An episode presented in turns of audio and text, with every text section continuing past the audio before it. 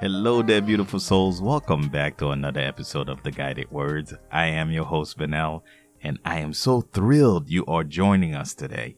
Whether you are a regular listener or this is your first time tuning in, welcome to our space of purpose and positivity.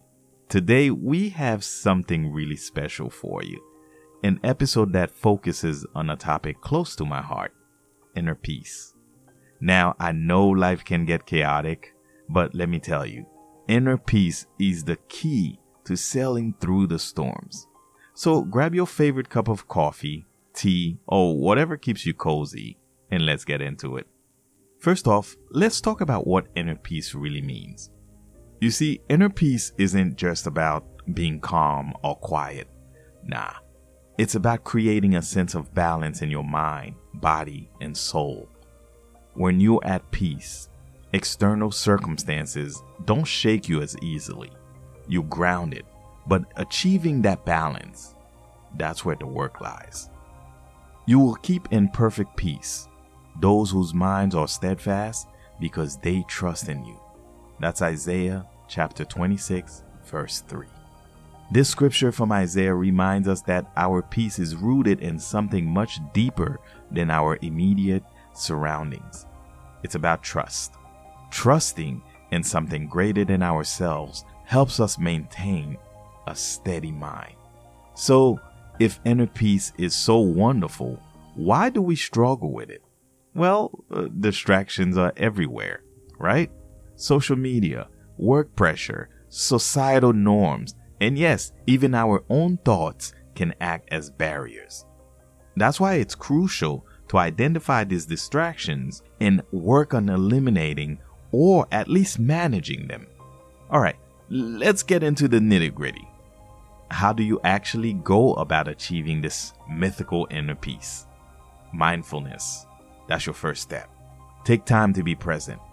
Put away that phone and engage in the moment. Feel your breath. Listen to the sound around you.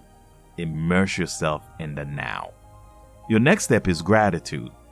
You probably heard this a million times, but gratitude changes your perspective. When you start appreciating what you have, you'll find less need to chase what you don't. Your next step? Faith. Lean on your faith. Sometimes we need to let go and let God, as they say. Faith can be the cornerstone of your peace. Peace I leave with you, my peace I give you. I do not give to you as the world gives. Do not let your hearts be troubled, and do not be afraid. That's from John chapter 14, verse 27. This passage from the book of John really resonates with me. The peace that faith offers is unlike any other. It's a peace that reassures your heart and your soul, banishing fear and trouble. Now, let's be real. Inner peace is not a destination, it's a journey. You're going to have good days and you're going to have bad days. And that's okay. The important thing is to stay committed to your own growth. Your inner peace matters. All right, folks, that's all I have for you today. Thank you for tuning in into this episode about inner peace. If this message spoke to you or you think it could help someone else, please don't forget to share it. And hey, while you at it, go ahead and hit that subscribe button and leave us a comment. I'd love to hear your thoughts. This is Benel from The Guided Words, wishing you a life full of purpose and positivity. Remember, you are loved, you are important, and you are guided. Until next time, y'all stay safe and y'all stay blessed.